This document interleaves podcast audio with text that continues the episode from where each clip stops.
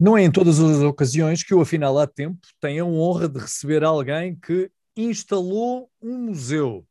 E, portanto, uh, essa honra estende-se a Cantanhede, que também se lembrou, o município de Cantanhede, de abraçar a ideia do João Diogo Ramos como sendo uh, algo inédito, mas como sendo também algo que podia promover a localidade. João, uh, o museu é sobre o quê? Olá, boa tarde. Um, bem, o, o museu uh, é dedicado aos ZX Spectrum, mas é um nome que é enganador, porque o ZX Spectrum é um símbolo de uma geração, da, da nossa, uh, abusivamente, porque depois, se formos entrar em detalhes, há muitos computadores que partilham desse nome, mas uh, acaba por ser um símbolo de uma geração que teve muitos outros poentes, os D'Artacão, tanta, tantas outras coisas que a gente se lembra e podemos, e podemos ficar aí a falar disso muito tempo. Uh, agora, o nome é enganador, porque o museu é dedicado aos empreendedores que nos colocaram o computador em casa, e em Portugal, claramente, a família Spectrum, que é um computador que nasceu em Inglaterra um, da, da marca Sinclair, do Sir Clive Sinclair, um inventor inglês que ainda, ainda é vivo, tem 80 anos, um, e, uh, e, portanto, depois de termos a questão dos, dos, computadores trabalhada, fui à procura de conhecer melhor quem era uh, esta pessoa e tudo o que ela fez. Ora, ela, ela enquanto líder de equipas uh, de pessoas que fizeram estas inovações. Uh, mas o museu, se calhar, se fosse em Inglaterra, chamar-se-ia Museu da Sinclair, em Portugal nunca poderia chamar-se, porque há um, uma ligação muito forte do nosso país à história do Spectrum, porque muitos foram montados também cá, e portanto através de uma empresa que era a Timex, na Caparica, e portanto eu, eu tinha sempre de manter aí uma certa independência, porque esse é o pormenor histórico uh, que eu não quero que se perca. Então, nós podemos dizer que Portugal tem uma ligação muito umbilical com a, a, a revolução doméstica da informática, porque uh, eu também tive um Timex Sinclair 1000 com isso. dois capas. De e, memória, uh, isso mesmo. E não existiam programas, portanto, nós tínhamos que comprar livros de BASIC e uh, uh, escrevê-los passo a passo. Os typins, sim. Para podermos sim. jogar alguma coisa, coisas básicas, como ter duas travessas a percorrer cima a baixo o ecrã para não deixar uma bola entrar. Isso mesmo. Sim, uh, é verdade. Uh, primeiro, nós estamos a falar de uma revolução uh, tecnológica que ainda hoje continua. Uh, foi apenas um dos capítulos, um dos, muito, dos capítulos muito importantes que teve, neste caso nos anos 80, que em Portugal teve um expoente, digamos, máximo com esta marca, por causa da presença da tal Timex em Portugal. Uh, isso fez com que, na realidade, apesar de haver outros computadores, os Commodores, Ataris e tudo isso, mas a diferença de preço era de tal forma abismal que claramente estes computadores foram dominantes a nível de prevalência na casa das pessoas, que o preço era mais acessível. Em relação ao que referiste de, de, copiar o código dos livros e tudo isso, eu também passei por isso. Eu sou engenheiro informático há muito, por culpa do Spectrum, porque deu-me o bichinho uh, para eu ver que era isto que eu gostava, de perceber como é que funcionam estas coisas e, portanto, para mim tornou-se muito óbvio desde criança o que é que queria fazer. Uh, eu só, só uh, não é corrigir, mas só faria o seguinte parênteses, que é haver os programas e, os, e alguns jogos, havia. Não havia era o circuito de distribuição, nem o mundo era globalizado como hoje o conhecemos. Sim, o circuito e isso fazia com... não chegava a Portugal porque nós não tínhamos também mercado, não é? Isso mesmo, isso mesmo, isso mesmo. Nós, atenção, há um pormenor delicioso, eh, nós até 1991 a lei anti-pirataria eh, não existia, e, portanto, toda, todas aquelas pessoas que acham que têm grandes fortunas no sótão, esqueçam isso, porque isto era tudo pirataria. Os programas que nós tínhamos cá, eh, é tudo pirataria, genericamente falando. Mas então, uh, o que é que nós fizemos em Portugal? Uh, reunimos componentes dos uh, computadores que nos chegavam de, de, Inglaterra, no caso? Era o que fazíamos Olha, a Timex? É, é, para mim, é, deixa-me só fazer este parênteses, tem sido uma oportunidade, uma responsabilidade e, e, algo que eu diria que é o sonho de qualquer colecionador, uh, porque eu vejo-me um bocadinho mais do colecionador como uma espécie de Indiana Jones, arqueólogo, que há, há, com base nos objetos que chegam ao dia de hoje, tenta perceber porque é que eles são assim e não são de outra maneira. E eu, pelo facto de ter feito este trabalho, como muito bem disseste com o município de, de Cantanhede, de onde sou, e portanto faria todo sentido, uh, obviamente comecei a ter acesso uh, uh, às pessoas que estiveram lá na altura. Eu, neste momento, estou em contacto direto e a trabalhar com as pessoas das várias áreas da Timex em Portugal, não apenas dos computadores, porque a Timex fez muitas outras coisas, e que foi claramente uma empresa pioneira a nível, uma, uma, uma operação pioneira a nível de eletrónica e, e, e, tudo, e tudo mais. E, portanto, é um privilégio poder agora ir aprofundando isto. Respondendo à tua pergunta, importa se calhar só dizer uma coisa, que é, portanto, o nosso amigo Sir Clive Sinclair, uh, abreviando a história, mas faz uma experiência em 1979 na área da computação. Em 1980 lança o primeiro computador abaixo das 100 libras de Inglaterra, que demonstrou que havia um, uma oportunidade, e em 1981 lança o ZX81, que é igual ao que tu tiveste, mas com um capa de memória, mas esteticamente igual, mas marca Sinclair. E aí surge o primeiro problema, que é ele vendeu já desse computador, estima-se que pelo menos um milhão e meio de unidades, e ele tinha um problema que era ele precisava de um parceiro para investir e para fazer a montagem dos computadores. E então foi falar com o presidente da Timex, uma empresa americana que nós conhecemos dos relógios, mas que fez muitas outras coisas. E uh, o senhor Fred Olson aceitou uh, participar nesta colaboração, sendo que o objetivo dele era ficar com os mercados onde a, Timex, onde a Sinclair não estivesse, e concretamente o americano, que era um mercado gigante. Então, o negócio era, a Timex começou por pegar na fábrica em Dundee, na Escócia, e começar a montar os computadores para a Sinclair, em 1981, mas ao mesmo tempo, porque havia várias fábricas espalhadas pela Europa, em Portugal tivemos um senhor, o senhor António Gomes, que era o diretor-geral, por, por que me descrevem, eu infelizmente não o conheci, ele faleceu no ano passado. Uh, conheço a família, estou em contato com a família, uh, e o senhor António Gomes era um empreendedor nato, visionário, daquelas pessoas sem limites que leva tudo à frente. E então o senhor António Gomes convence, mais facilmente ou não, mas convence os americanos a fazer a adaptação também da fábrica em Portugal, que era da parte mais de relógios mecânicos, e depois tinham os projetos com a IBM e outras coisas, também atacar a área então da eletrónica, que acreditavam que ia ser o futuro. Mas aí eles fazem uma coisa extremamente inteligente, que foi montaram uma equipa de engenharia, um centro de investigação, chamemos assim, de engenharia em Portugal, coisa que os escoceses penso que não fizeram. Ora, isso teve um efeito, uh, e, vou-te responder à pergunta, teve um efeito muito giro, que foi, a partir de 1982, uh, eh, em Portugal, Uh, portanto, os americanos estavam a desenhar esses modelos melhorados dos, dos, Sinclair, que passam a ser os Timex Sinclair, e eles desenham-nos, mas começam a ser montados em Portugal. Portanto, os escoceses montavam os computadores da Sinclair, na Timex, a Timex em Portugal começava a fazer as coisas para os outros mercados, mesmo quando eram idealizadas inicialmente na América. Isto começa então, portanto, o teu computador muito provavelmente já foi montado em Portugal, é pá, engenharia americana, mas muito copiado do original inglês, montado em Portugal, por senhoras, eh, e chegou a haver perto nesta fase, penso que um milhão de um milhão, que estupidez, um milhar de operadoras Fabris a montarem os computadores que vinham da área dos relógios, portanto, muitas vezes até sem conhecimentos de eletrónica.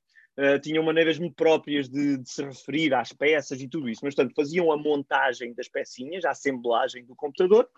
Uh, depois uh, começa a acontecer uma coisa diferente, que é a equipa de engenharia da Timex começa então a fazer melhorias aos computadores, e aí há uma história também muito gira, conheces certamente de nome, pelo menos o INESC.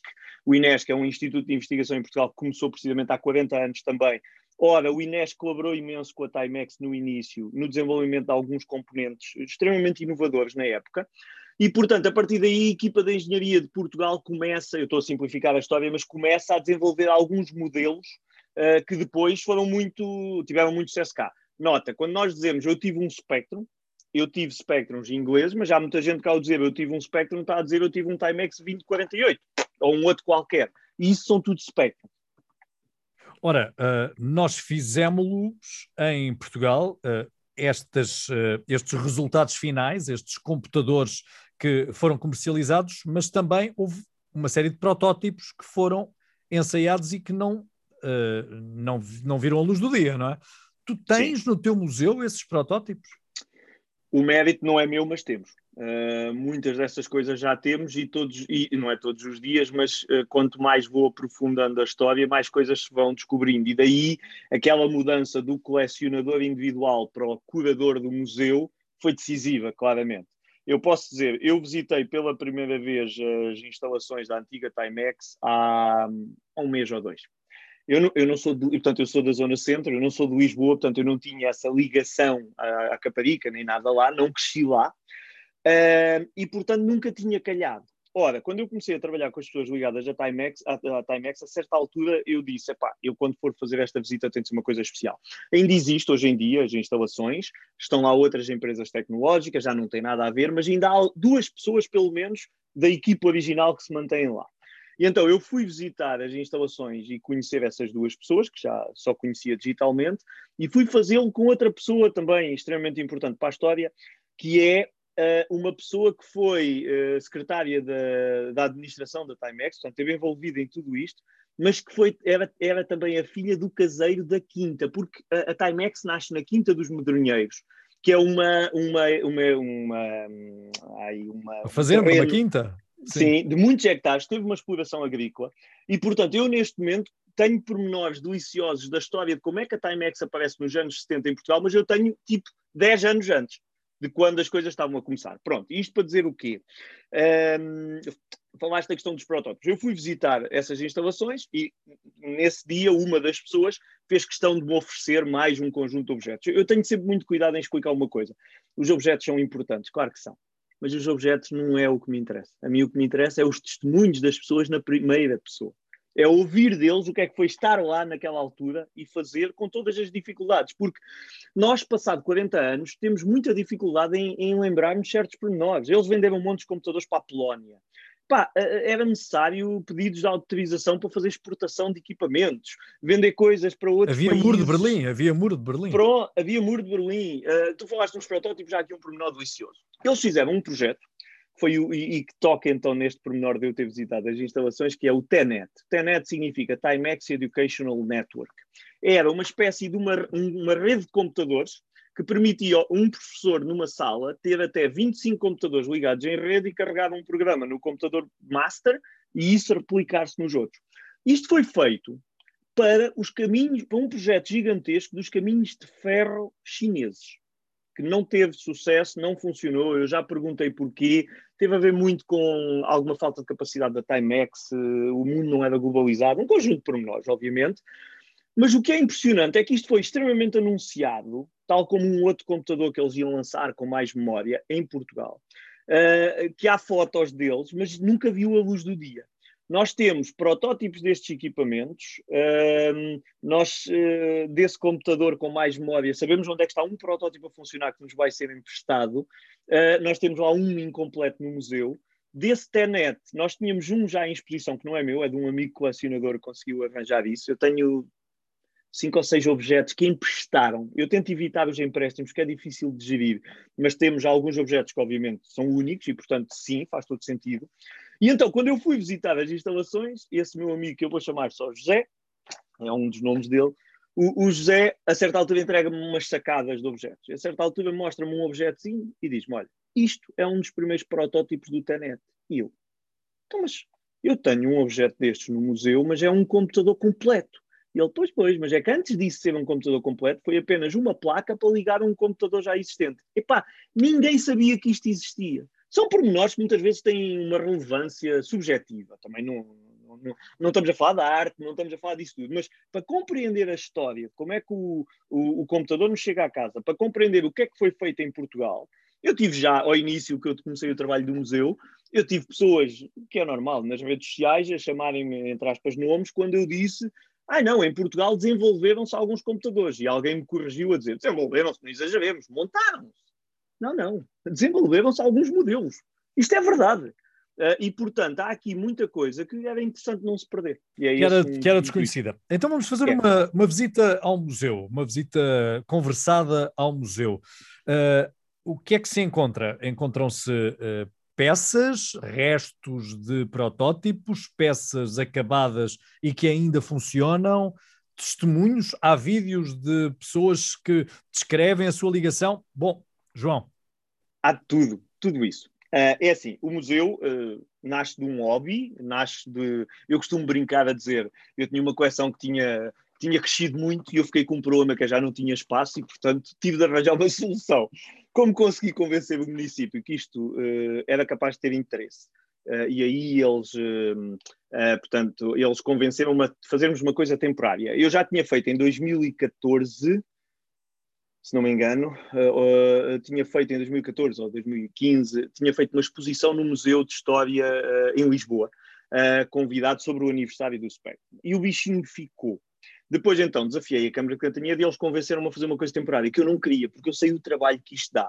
Porque isto, apesar de ser um projeto amador, atenção, é um projeto amador, mas que uh, uh, eu sou das pessoas mais ambiciosas que pode haver. Eu às vezes dou por mim a comparar-me com um museu de, em Nova Iorque e quando vou a ver eles só informáticos têm 70 e nós somos uma equipa de uns voluntáriozinhos. Portanto, é um projeto amador, mas atenção, é um projeto amador, mas que tenta ser levado de modo sério, possível. não é? Levado de modo, de modo muito sério e depois com outra, com algumas nuances que foi. Nós começámos então esse trabalho preliminar aqui no Museu Municipal, que foi o museu, é o Museu da Pedra, uh, e durante cerca de um ano que a exposição lá esteve, epá, superou as expectativas quer minhas, quer da Câmara, em termos de visitantes. Uh, tivemos pessoas de vários países a vir visitar, claro que não vêm a Cantanhete só de férias, mas vêm a Portugal de férias e aproveitam, ei, vamos lá visitar isto.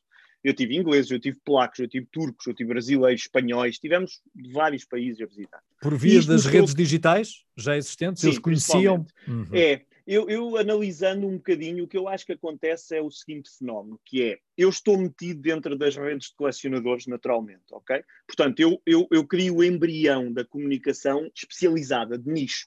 Depois começa a alargar dentro da área ainda tecnológica. E depois, então, começa a tentar ir para o mainstream. Em Portugal já chegámos ao mainstream, tivemos as televisões todas cá generalistas, eu não tive mandado nenhuma press release nem nada. Uh, lá fora ainda não, ainda estamos a fazer esse caminho. Agora, o que é que aconteceu? Quando a gente faz a mudança da exposição temporária para a exposição permanente, uh, quando eu fui falar com a Câmara sobre isso, e eles imediatamente já tinham pensado num espaço, eu apercebi-me de um pormenor delicioso que acho que tem contribuído muito também para a visibilidade do projeto, que é, eu percebi que não havia nenhum museu dedicado ao Spectrum no mundo. O que é compreensível, porque os ingleses tiveram muitas outras marcas.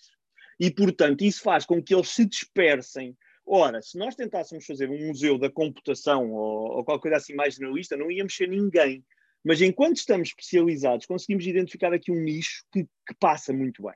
Pronto, explicando isto e explicando a seriedade do projeto, quando a gente percebe, ok, somos o primeiro e único museu neste momento no mundo dedicado ao Spectrum e a tudo o que o envolveu, Agora temos de aguentar-nos à bronca, como eu costumo dizer, e vamos cá caminhar e fazer e ver até onde é que conseguimos levar o projeto. E isso é o que este projeto tem de giro, que é isto não foi uma coisa que eu pensei há uns anos e tenho um sonho e vou fazer. Não. Isto é uma coisa que todos os dias me mostra que pode ser maior do que o que eu consigo pensar.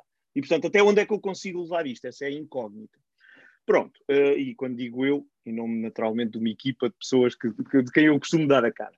Uh, dito tudo isto, Mudámos então para um espaço dedicado numa antiga escola primária, que são duas salas mais um corredor, digamos assim. Mesmo assim, foi um. Para aqueles que nos ouvem, ficam, ficam já a saber que é a Escola Básica Conde Ferreira, não é? Isso mesmo, é uma daquelas escolas típicas, antigas, Conde Ferreira, com uma arquitetura. Estado. Novo, não é? Sim, sim, sim, sim, sim, muito peculiar. Epá, mas tinha uns pormenores deliciosos tem quatro bancos de jardim cá fora, nem de propósito estava um pintado de verde, um de amarelo, um de azul e um de vermelho, que são as cores do Spectrum, portanto, aquilo estava destinado. Ah, epá, depois nós fizemos isto para, para ir respondendo à tua pergunta. Nós fizemos alguns pormenores que acho que são deliciosos. Eu, eu gosto muito, eu, como qualquer informático, quando alguém diz que nós não conseguimos fazer uma coisa, isso é a motivação que a gente precisa. Então houve alguém que um dia me provocou para fazer um Spectrum gigante. Nós fizemos um Spectrum com 3 metros de largura em esferovite gigante já para a exposição anterior. Quando viemos para a nova, alguém disse, agora falta o gravador. Então fizemos um gravador da Timex, que era para ter a marca Timex cá fora. Portanto, uma, brincando, tu quando entras no espaço do museu, no, no, jardim, tu tens um mini, são só duas, mas tens um mini Portugal dos Pequenitos relacionado com as coisas dos computadores. Entras na escola e tens então uh, três salas, digamos, dedicadas a isto. São cerca de 100 metros quadrados, está muito cheio de coisas neste momento, ou seja, nós temos espólio para fazer duplicar ou triplicar o espaço. Aliás, no primeiro dia que a gente abriu, a Presidente da Câmara fez questão de dizer logo que já estávamos a trabalhar na continuidade, e é verdade, e estamos a pensar como é que podemos fazer isso. Uh, mas, portanto, tu vai, vais encontrar no museu uh, cerca de nove zonas. Ok? Uh, tens umas boas-vindas a explicar-te o que eu já disse, que é um museu que homenageia aos empreendedores. É muito fácil a gente dizer, ah, a Sinclair fazia produtos de baixa qualidade, mas é certo, mas isso também não é isso que importa. Nós não estamos ali para dizer que eram os melhores do mundo, estamos ali para perceber, mas construir, mas, mas ter uma narrativa como num museu, a contar uma história aos nossos visitantes. E a primeira coisa que nós vamos tentar explicar aos nossos visitantes, então, é se isto nasceu da cabeça de um senhor que é claramente um visionário, um gênio em muitos aspectos, completamente à frente do seu tempo, uh, que é o Sir Clive Sinclair, a primeira coisa é percebermos quem é o Sir Clive Sinclair. Isso é a primeira zona de exposição do museu. E aí vais encontrar aparelhos de som, porque ele fez primeiros amplificadores, fez uh, livros de eletrónica, rádios, começas a ver os pormenores que tornaram a marca conhecida, que é o baixo custo, a miniaturização, o marketing extremamente agressivo. Mesmo quando não era, apresentavam tudo como o rádio mais pequeno do mundo. Era tudo. Uh, televisões também, não é? Televisões pequenas. As televisões, precisamente, as televisões uh, de bolso, que eu acho que é uma ideia que nunca ia funcionar, mas o que é certo é que ele três vezes cismou que havia de fazer aquilo, duas delas eh, desenvolveu os produtos mesmo. Uh, relógios, relógios eh, e calculadoras. As calculadoras são muito importantes porque ele foi líder da venda de calculadoras nos anos 70 em Inglaterra. E eles fazem coisas que a gente não tem a mais pequena ideia. Epá, e é normal que não tenhamos, mas as calculadoras na altura eh, não eram portáteis, ou seja, precisavam de um transformador. Eles inventam as primeiras calculadoras a funcionar com pilhas. E para quem é da engenharia como eu, com pormenores deliciosos do tipo liga e desliga a energia com uma certa cadência, que faz com que o visor não perca a informação nem a memória, mas, mas assim já conseguiam aguentar a carga. Ora, porque os visores, atenção, eram LEDs, mas os LEDs na altura eram, consumiam muita energia. Eles lançam nos anos 70 uma calculadora de pulso, que nos anos 90, a Casio, toda a gente tinha um relógiozinho da Casio com uma calculadora de pulso. Portanto, eles tiveram anos e anos à frente. 1975 é a primeira grande, digamos, desgraça do Clive Sinclair quando ele lança lá um relógio que é o Black Watch, que também para ver as horas era preciso carregar em botões, porque senão as, pilhas não aguentavam. Pronto, e a partir daí começa ali um problema grande. O Clive Sinclair é uma pessoa, pelo que eu tenho percebido, uh, eu ainda não estive com ele pessoalmente, já foi com alguns membros da família, mas é uma pessoa, pelo que eu tenho percebido, basicamente, com o dinheiro que gera, reinveste nas ideias que tem. É ele sabe que existe um museu? É assim, ele deve saber, porque já recebeu muitas comunicações uh, direcionadas para ele. Uh, há familiares, quer o filho, quer o sobrinho, com quem eu estou em contacto, que sabem uh, muito bem. O sobrinho até já deu coisas, já doou umas coisas para o museu. Já, já, era suposto terem cá vindo na inauguração que nós não fizemos por causa do Covid. Uh, e, portanto, eu espero que saiba. Digo-te sinceramente, obviamente os anos passam e, e ninguém é eterno, é, é a única coisa, digamos, que eu gostava muito que acontecesse, que era basicamente, não estou à espera que ele venha cá, não, eu sei que isso não vai acontecer, pela idade, por tudo isso, mas era basicamente alguém perceber que a maior homenagem à sua vida profissional foi-lhe feita, curiosamente, até noutro país, mas existe, epá, e durante 10 ou 20 anos ou 30, enquanto houver interesse, há de continuar.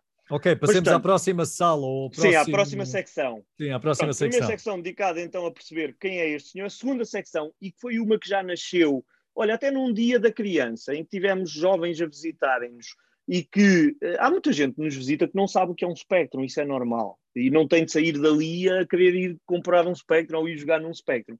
Mas sair dali a perceber a importância que o Spectrum teve na tal revolução tecnológica, e se hoje temos telemóveis no bolso e jogamos jogos no bolso, há coisas que vêm de há 40 anos atrás de pessoas ligadas à Sinclair, um, e depois, se, valer a pena, posso-me alongar aí. Mas então, esta segunda parte é dedicada ao funcionamento de um computador. Tentamos explicar quatro coisas muito simples. Um computador tem um cérebro, um computador tem uma forma de lhe dar ordens, que é o teclado, o joystick, o rato. Um computador tem uma forma de ver o que é que ele está a fazer, que é o monitor, a impressora.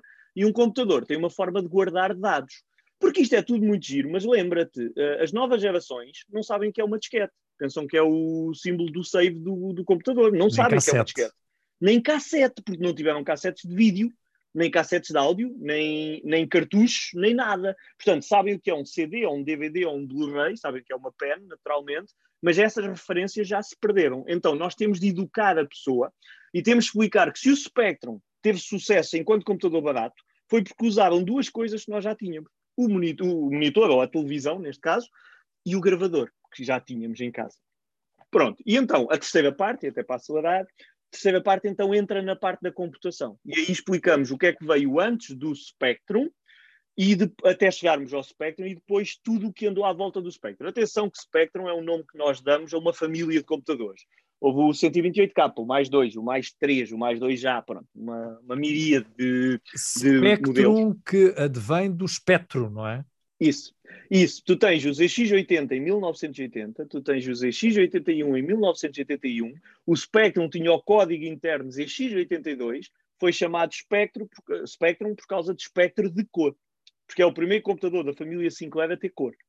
Um, Ok. E que tem umas características, e toda a gente que nos está a ouvir se lembrará, o Spectrum tem uma coisa muito gira, que é as cores são muito limitadas e muitas vezes há cores que se sobrepõem, isso chama-se o color clash. É, é automaticamente eh, reconhecível qualquer pessoa que viu um jogo de Spectrum sabe que aquilo é de Spectrum por causa disso. Um, mas o que é certo é que, lá está, eu acho que há um fenómeno, um, e olhando para isso agora aos dias de hoje, olhando para as revistas, para a publicidade, para o marketing, eu acho que aquele efeito que quando nós somos crianças acontece muito bem e que a televisão também nos faz um bocadinho isso, que é o nosso cérebro preenchia as lacunas. A gente viu uma imagem espetacular, a gente tinha a referência do jogo do café com gráficos muito bons, vinha para casa com o mesmo jogo e depois aquilo não tinha nada a ver, mas a gente conseguia sonhar que aquilo era a mesma coisa. E aí é, lá está, é o cérebro a, a preencher as lacunas e a, e a fazer magia. E até porque era Mas, portanto- ligeiramente mais económico do que andar a pôr moedas nas, eh, nas, Ligeiramente, nas ligeiramente. videomáquinas dos cafés. Sim, Quarta secção. Sim. Pronto, ah, ah, tá- portanto, nessa terceira secção é os computadores da gama Sinclair, com mais alguns pormenores, mas não nos vamos alongar. Quarta secção, à volta do mundo. O que é que é isto? Computadores de várias partes do mundo, ah, que todos da família Sinclair, mas todos com alguma característica muito especial. Nós temos computadores da Argentina, que atrás dizem Made in Portugal, porque eram feitos para Timex em Portugal. Nós temos computadores do Peru, nós temos computadores do Egito, em árabe, todos Spectrums, uh, de Hong Kong, de tudo. E nota, há muitos que não temos, porque Spectrums só na, na zona da Europa de Leste, só na União Soviética, acho que são 150 variantes. Eu não tenho neste momento ainda nenhuma. É uma área que eu sempre fugi, porque como não domino a língua, uh, sempre fui uh, deixando para trás. Agora já tenho algumas ligações com pessoas lá e, portanto, é inevitável, mais dia menos dia, caminhar para aí. Mas, portanto, esse é à volta do mundo e acho que é das zonas mais interessantes que nós ali temos. Ah, e a gama toda brasileira dos códigos. O Brasil foi um fenómeno uh, incrível nesta área e, portanto, nós temos uma coleção muito grande. É bom lembrar que em Eh, Portugal não houve publicidade sobre este computador, ou pelo menos se muito houve, pouca foi. coisa em foi jornais. pontual, Eh, sim. lem- Sim, muito pouca coisa. Lembra-te lembra de um aspecto que é isto nasce, mesmo em Inglaterra, para o que chamavam na altura os hobbyistas, que hoje em dia nós chamamos os makers, as pessoas que mexem na eletrónica, gostam de fazer coisas. Uh, mas claro que foi os jogos que depois lhe deram sucesso. Agora, depois das coisas crescerem, atenção que Portugal teve coisas espetaculares. Nós tivemos programas de televisão. E infelizmente, olha, e até tu estás ligado a esses meios, faço publicamente um pedido que faço quase sempre, que é o seguinte: nós tivemos dois programas de televisão, ponto por ponto, do Raul Durão e com o Paulo Dimas, que era um jovem que falava sobre os jogos, esses, esses existem em alguns programas, e tivemos o Zig Zag. A RTP, infelizmente, já foram feitas petições e tudo, não tem no arquivo nada do Zig Zag, perdeu-se tudo. Pronto, o Zig Zag fazia concursos, a Timex patrocinava concursos de programação uh, no Zig Zag. Portanto, era muito giro alguém ainda ter uma cassete de vídeo, uma coisa qualquer que tivesse algum Pode ser episódio. que apareça. É, Quinta ser secção. apareça. Quinta secção. Pronto. Quinta secção é aquela que, quando isto começou, se calhar estava mais embrionária e que hoje é o que, mesmo que amanhã alguém faça um museu igual, nunca nos vai conseguir apanhar nesse aspecto, que é a Timex. E é a Timex, principalmente Portugal. É então uma secção que tem objetos da fábrica, que nos foram doados, equipamentos usados no desenvolvimento, tem documentação técnica, tem, tu perguntaste, em todas estas secções tens vídeos a passar. Uh, o museu, atenção, o museu aproveita-se, no bom sentido e com autorização, de trabalhos de outras pessoas. Nós temos um vídeo uh, de um amigo meu da zona da Figueira da Foz, de um canal do YouTube que é o Pixel Thing, que tem um vídeo de 15 minutos espetacular dedicado à Timex. Nós temos o vídeo dele lá com autorização, uh, depois tentamos fazer legendagem em inglês e em espanhol, nem, ainda nem tudo está, mas, mas é para aí que estamos a caminhar, são as línguas oficiais, português, inglês e espanhol. Depois temos, uh, portanto, Na sexta temos secção. vídeos a passar. Sim, sexta secção. é uma reconstrução, depois de passagem no que nós chamamos de nosso túnel do tempo, é uma reconstrução de uma sala dos anos 80, onde não podia faltar o menino da lágrima, aquele ícone típico das casas portuguesas. E, portanto, aí tens um espectro antigo, uma televisãozinha de madeira, um telefone de disco, umas páginas amarelas, vi uma flip para encontrar, naprons no sofá. Claro que a mim as coisas dizem muito, porque são objetos que muitos são da minha família, dos meus avós, que eu me lembro de infância. Uh, não sei se vamos na sexta, se na sétima, também Já, o número não importa. Esta era a sexta, passamos à sétima. Então pronto, então continuando a numeração. Por trás dessa secção temos uma secção dedicada a outras alternativas ao Spectrum apesar de sermos e querermos ser um museu dedicado ao Spectrum, reconhecemos a importância de outros computadores e, portanto, temos desde Ataris, Commodores, uh, uh, Dragons, BBCs, são computadores ingleses, Oryx, e temos uma coisa muito gira e que muita gente desconhece. O primeiro computador português é um computador chamado NR 1000, uma tentativa de fazer um, um computador para concorrer com o IBM PC, feito pela Universidade de Coimbra. Eu tenho uma relação sentimental porque quase todos os professores que participavam naquilo foram meus professores na universidade. Então eu consegui convencer a Universidade de Coimbra a ceder-nos para a exposição um desses computadores. É um projeto que não teve sucesso comercial, mas que historicamente tem muita relevância também e, portanto, está também em exposição. Claro, e que cabe, e que cabe nessa, nessa lógica. Oitava secção. Claramente. A, a, oitava secção, eu aqui se calhar já nem chamo uma secção, mas pronto, tens uma zona cheia de entrevistas uh, ao Clive Sinclair e outras pessoas, testemunhos de colecionadores do mundo todo sobre o museu, é uma secção que aí está. Depois entras então noutra zona, outra secção que tem o quê? É uma antiga escola. Portanto, tens um quadro na parede com um diagrama muito completo com os computadores todos e historicamente bem feito, feito por um inglês que nós aproveitámos com a autorização.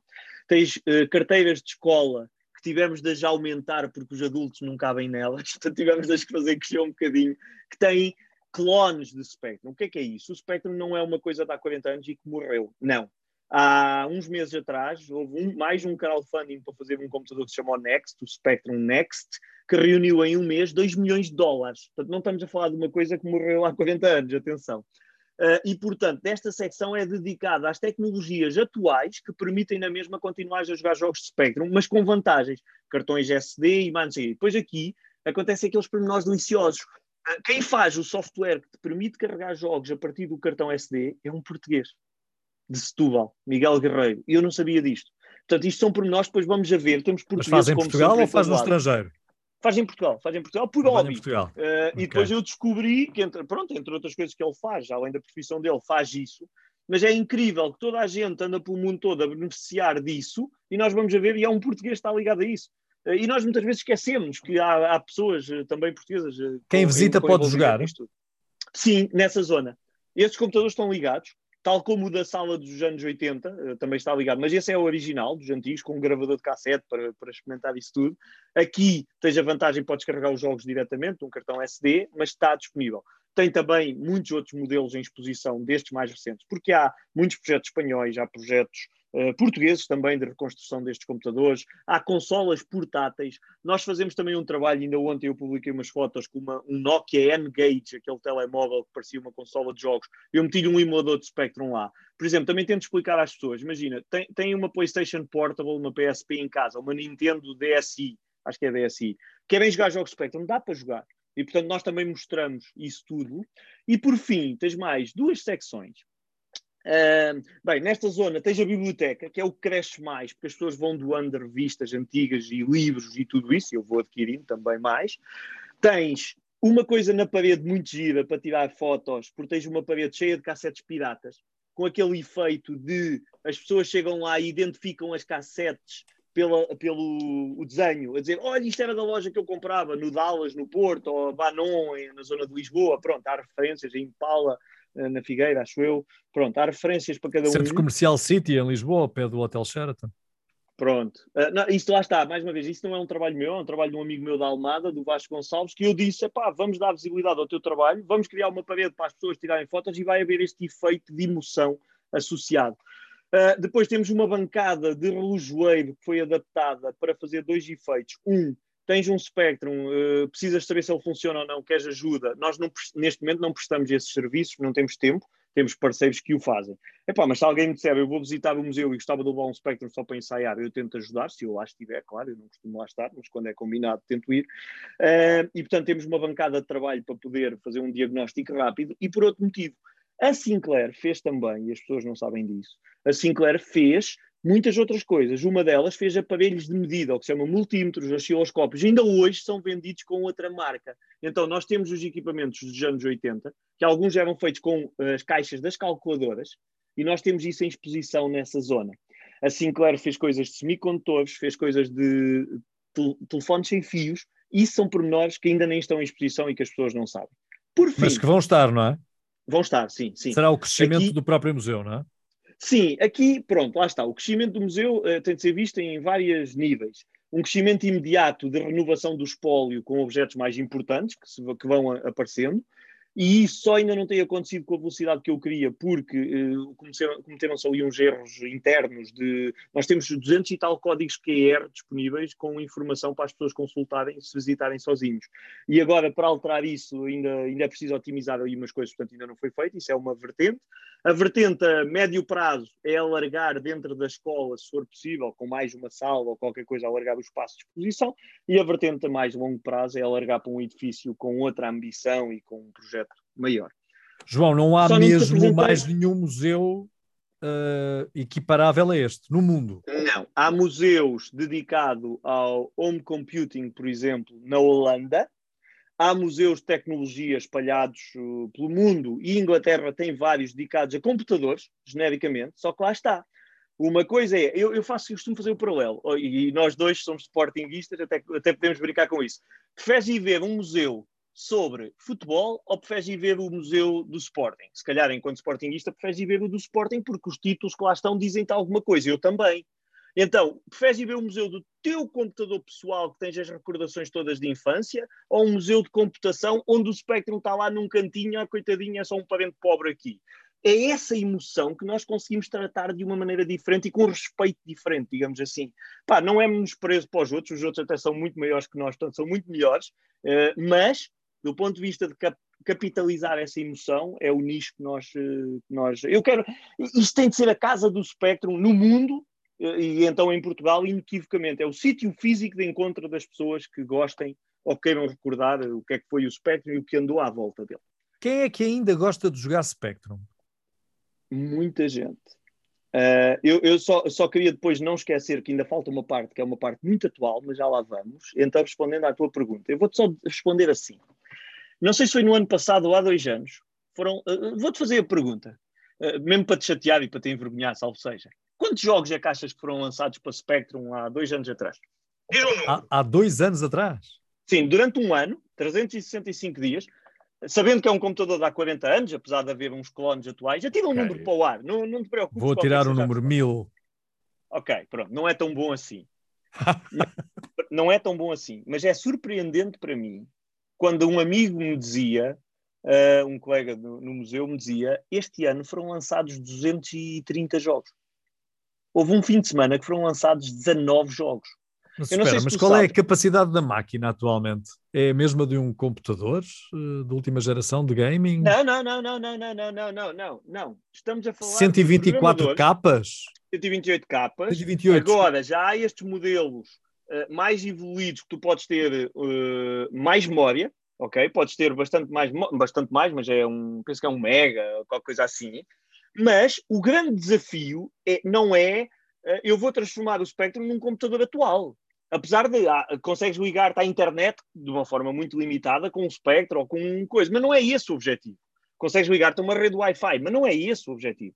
O objetivo é até onde é que tu consegues puxar a máquina para explorar as suas capacidades, sabendo que hoje tens programadores com acesso a muito mais informação e com muito mais tempo livre, se calhar, porque muitos até já estão reformados, nós temos pessoas de 80 anos que estão a voltar a pegar no computador e a programar. Isto é, isto é verídico, em Portugal.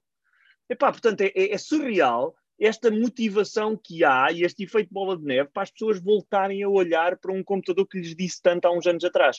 Portanto, só para teres noção, há um museu na Rússia uh, ligado a uma grande empresa que é tipo a Google lá do sítio, que é a Yandex, que faz uma competição dos melhores jogos de Spectrum Nós começámos a fazer este ano o GOTY, Game of the Year. Pela primeira vez fizemos uma cerimónia, que eu quero que sejam os Oscars do Spectrum, que este ano foi digital, mas mesmo assim foi o primeiro direto que nós fizemos no canal do museu, mas é uma coisa para, para continuar. Epá, eh, portanto, isto, isto só tem, tem, tudo para crescer, mas portanto, continua a haver muito desenvolvimento de jogos. Não é, não é um conjunto de gajos de meia idade que querem voltar à sua infância. Não é. Não é um exercício. Há várias gerações a jogar? Há várias gerações a jogar. Obviamente, a exceção é ter malta muito nova a jogar, mas eu digo que eu já conheci dois ou três miúdos que não tiveram qualquer contacto. Alguns nem sequer os pais tiveram contacto. Eu tive, um, eu lembro de um miúdo com uh, 12 anos. Pá, ele sabia tanto Spectrum como eu. Pá, é uma coisa incrível. Eh, não se consegue explicar porque é que estas pessoas que não passaram por isso, mesmo assim, sentem um fascínio um, por, por, esta, por esta parte da história da computação. Há uma coisa que eu acho que não se pode esquecer, que é os jogos de Spectrum podiam ter as suas limitações e tinham as suas limitações gráficas, mas tinham uma característica extremamente aliciante. Eram extremamente difíceis. Uh, a jogabilidade era extremamente difícil e isso muitas vezes é a motivação para uma pessoa que experimenta e fica com aquela raiva de ver se consegue passar. É uma, é uma marca eh, de culto e os jogos é. também são de culto. Alguns dos jogos ainda perduram e ainda há quem tente jogá-los e chegar ao final dos mesmos. Claro. Uh, e esse é o segredo para que uh, haja ainda pessoas que tenham o Sinclair, o, o Spectrum e que tenham o gravador ao lado e que se arrisquem a ler no final de descarregar uh, o programa Tape Loading Error. Error.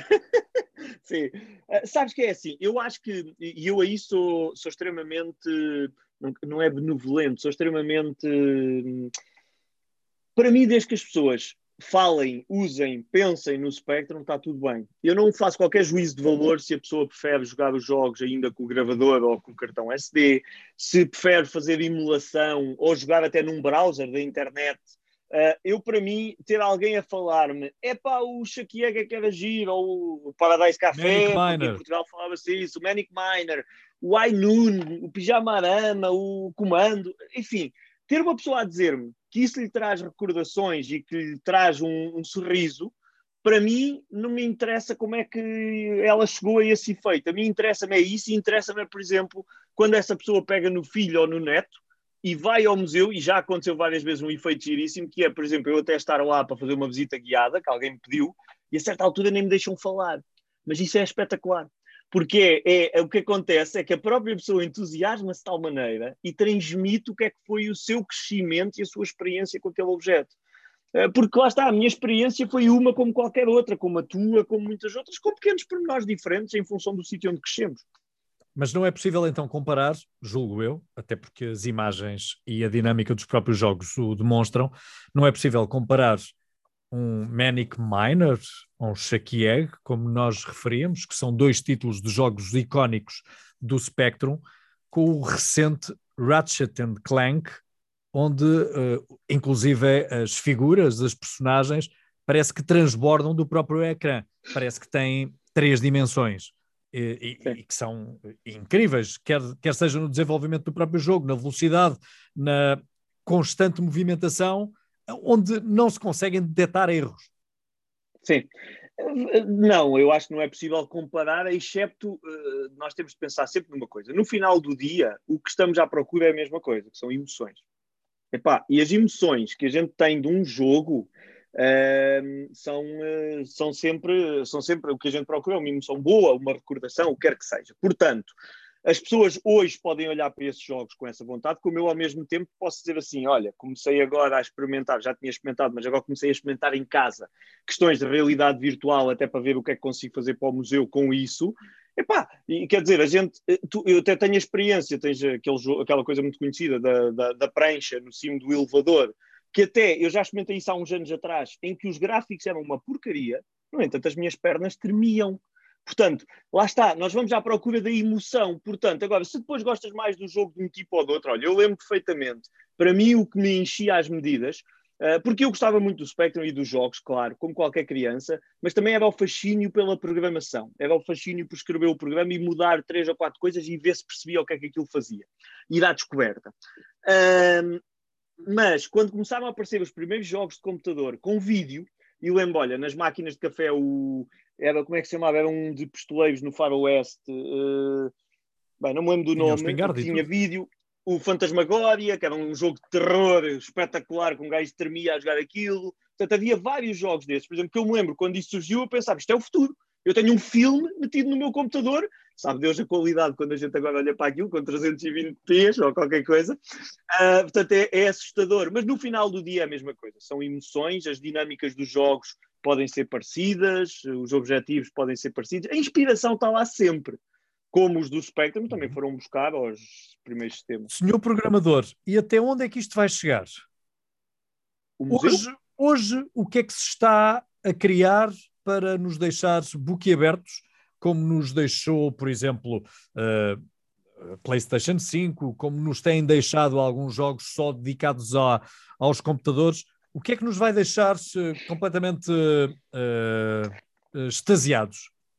Olha, eu não, eu, não, eu não sou muito bom em futurologia e hum, não, não sou propriamente alguém que tenta adivinhar. Não sou nenhum Elon Musk que está a tentar mudar eu completamente o mundo.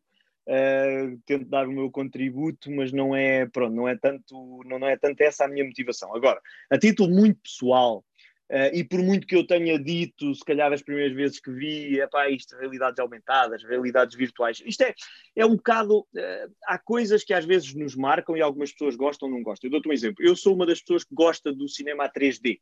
Quase ninguém gosta. Mesmo em casa, com óculos não ativos, eu gosto. Ver um avatar a 3D é uma coisa que eu acho, acho, acho giro.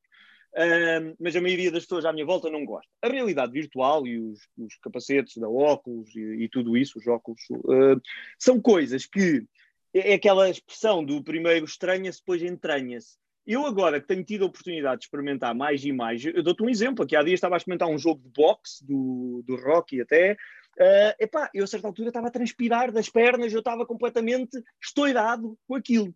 Claro que há muita coisa que ainda não dá para fazer, mas eu acho que nós estamos sempre à procura das mesmas coisas. Por exemplo, eu sou um fã de filmes de artes marciais e desse tipo de coisas.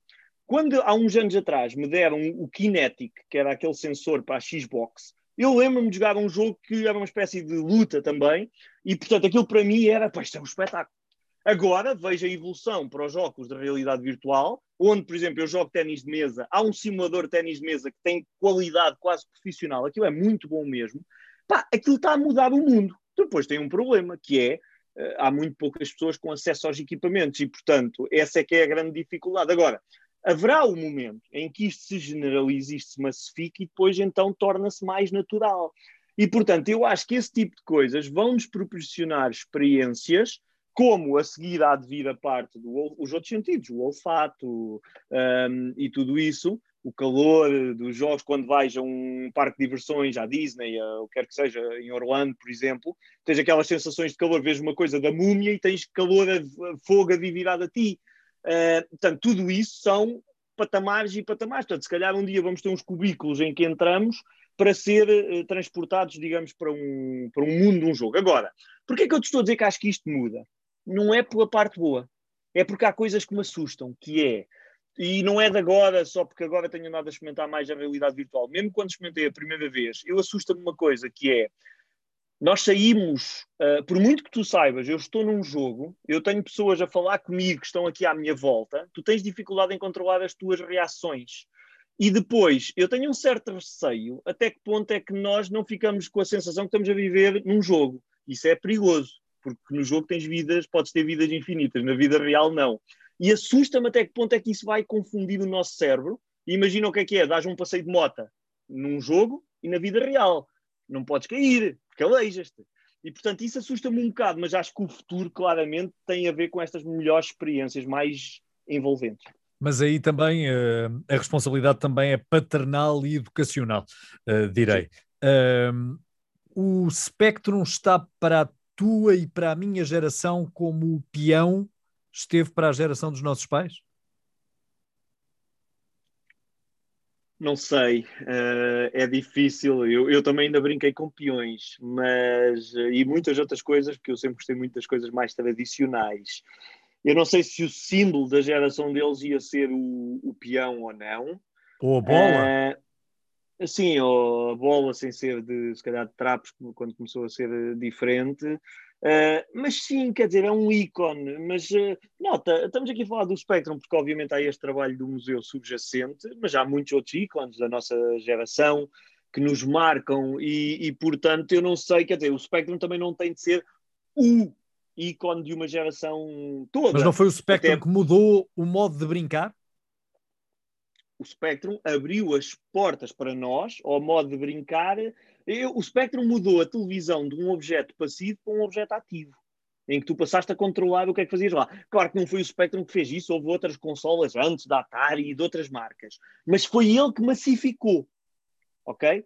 E depois, hum, e depois massificou com alguma pinta também, porque a gente não se pode esquecer, a gente hoje tem esta ideia sempre, a Apple e o glamour, a marca, o status quo e tudo isso, mas a Sinclair, de certa forma, e o preto era a cor, base ali sempre das coisas da Sinclair, a Sinclair tinha também esse, esse design muito, muito, muito forte. E, portanto, por isso é que se criam aqui umas coisas um bocado de culto associadas a tudo isso. Agora, é assim, isto é tecnologia. Eu, quando fui para a área tecnológica, quando fui estudar, eu sempre meti uma coisa na cabeça que é, eu não sei se vão ser computadores como os conheço hoje, se vai ser programação, se o que é que vai ser. Agora, o mundo não volta atrás, a tecnologia não vai desaparecer. Portanto, seja lá o que for, eu quero estar ligado a este mundo, mesmo que tenha de adaptar o que é que gosto de fazer para outra coisa ligeiramente diferente. Agora, portanto, o Spectrum abriu-nos a porta do mundo tecnológico, aí sim. Porquê é que aqueles que nos ouvem e veem devem visitar o Museu Load ZX Spectrum?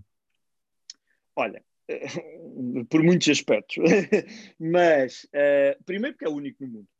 Depois, uh, mesmo com malta sempre a, questionar porque é que não está em Lisboa, ou Porto, ou noutro sítio qualquer, porque olha, estamos mais ou menos no centro do país, estamos numa zona que é uma zona que obriga a viajar um bocadinho, mas a zona centro tem coisas espetaculares, o Saco, uh, a Batalha, uh, a Serra da Boa Viagem na Figueira, Aveiro, a Veneza portuguesa, não é? portanto, obviamente o Leitão, a Bairrada, a adega mais medalhada da bairrada está em Cantanhede, portanto há muita coisa para visitar. Eu, eu, eu sou suspeito, mas eu sempre disse que Cantanhede é um sítio, é uma cidade espetacular e, portanto, eu quis com este projeto ajudar também a criar mais um polo de atratividade. Vai agora abrir também na cidade, brevemente, o Museu de Arte e Colecionismo, que é outro projeto único a nível nacional, com um espólio enorme que foi doado e, portanto, um projeto também icónico. Portanto, a cidade está-se a afirmar nessa área. Agora, porquê? Se tiveram um Spectrum, se tiveram um Spectrum, se jogaram um Spectrum em casa dos amigos, se querem mostrar aos familiares, netos, filhos, o que quer que seja, o que é que foi um bocadinho isto, se querem mostrar o que é que era uma sala, porque os miúdos, uh, e digo miúdos no bom sentido, esquecem-se que nas nossas casas nos anos 80 havia uma televisão, não havia 3, 4 ou 5, e portanto, para jogar computador não havia nem futebol, nem novela, nem mais nada. Canais de televisão havia um, mais o canal 2, que de vez em quando não transmitia portanto, todos esses pormenores que são da época é uma oportunidade de voltar uh, a ir lá. Depois é assim, olha, o museu neste momento até é gratuito, por opção do, do município. Portanto, nem sequer há esse problema, ai, tem custos, não tem. Uh, epá, e depois é uma coisa única no mundo. Se nós não valorizamos o que fazemos no nosso país, quer dizer, eu tenho, eu tenho pessoas inglesas a vir para Portugal para viver o museu. Portanto, epá, acho que é o mínimo é uh, as pessoas virem e nem que seja para dizer o que é que está mal e sugerirem melhorias e, e, e principalmente para contarem histórias para nós. Eu tenho aprendido tanto. Eu, eu, às vezes vou ao museu tratar de qualquer coisa, conheço alguém que está lá a visitar, meto um bocadinho de conversa e quando vou a ver foi alguém que passou para a Timex, que foi vendedor, que foi isto, que pirateava jogos, que pá, há histórias e histórias disso. João, ainda não falámos, foi nos horários do, do museu, para quem Sim. estiver interessado em visitá-lo. Sim, o, o museu está aberto de, neste momento de terça a sábado. Uh, portanto, ao domingo não conseguimos ainda estar abertos e atenção que aos feriados também está fechado. Isso é uma coisa que eu estou a batalhar para tentarmos aos poucos mudar, mas pronto, é preciso dar passinhos uns de cada vez. E está aberto o dia todo, uh, entenda-se, das 10 às 18, com paragem para o almoço da 1 às 2. Como eu já disse, é gratuito. Uh, o nosso site, que é o www.loadzx.com, tem toda a informação, até a informação de parque de estacionamento, às vezes as pessoas queixam-se, não é muito fácil, tem tudo lá. Um, epá, temos o Facebook, temos o YouTube, onde estamos a apostar muito por causa da pandemia.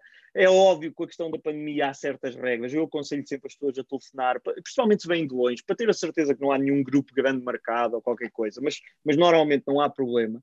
Uh, eu normalmente não estou lá, uh, mas quando as pessoas me contactam, se eu puder, tento adaptar, mas se não, também lá estão pessoas que podem dar algum tipo de explicação e o, e o museu está todo documentado, pelo menos em português neste momento.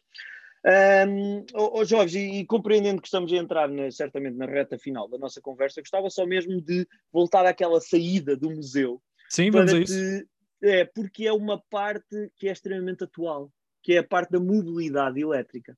É que o nosso amigo Sinclair, desde os anos 80, que acreditou que a mobilidade elétrica era o futuro.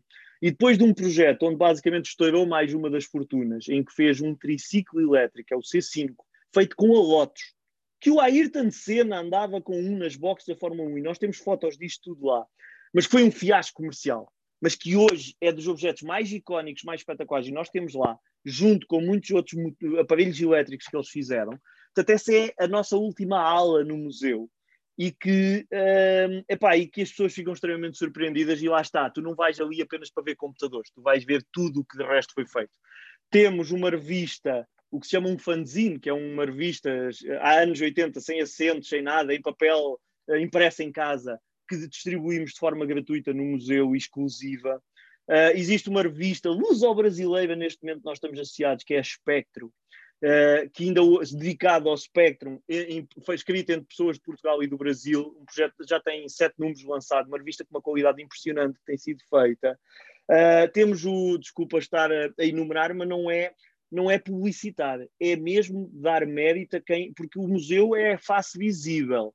Mas, por exemplo, o museu beneficia imenso de quem faz a preservação do software todo. E quem faz isso é um projeto português muito interessante, que é o Planeta Sinclair, uh, epá, em que há um conjunto de pessoas ainda mais apaixonadas, se for preciso, que eu por isto, e que conseguem pegar em qualquer cassete que está guardada num sótão há 30 anos e conseguir recuperar o software de lá.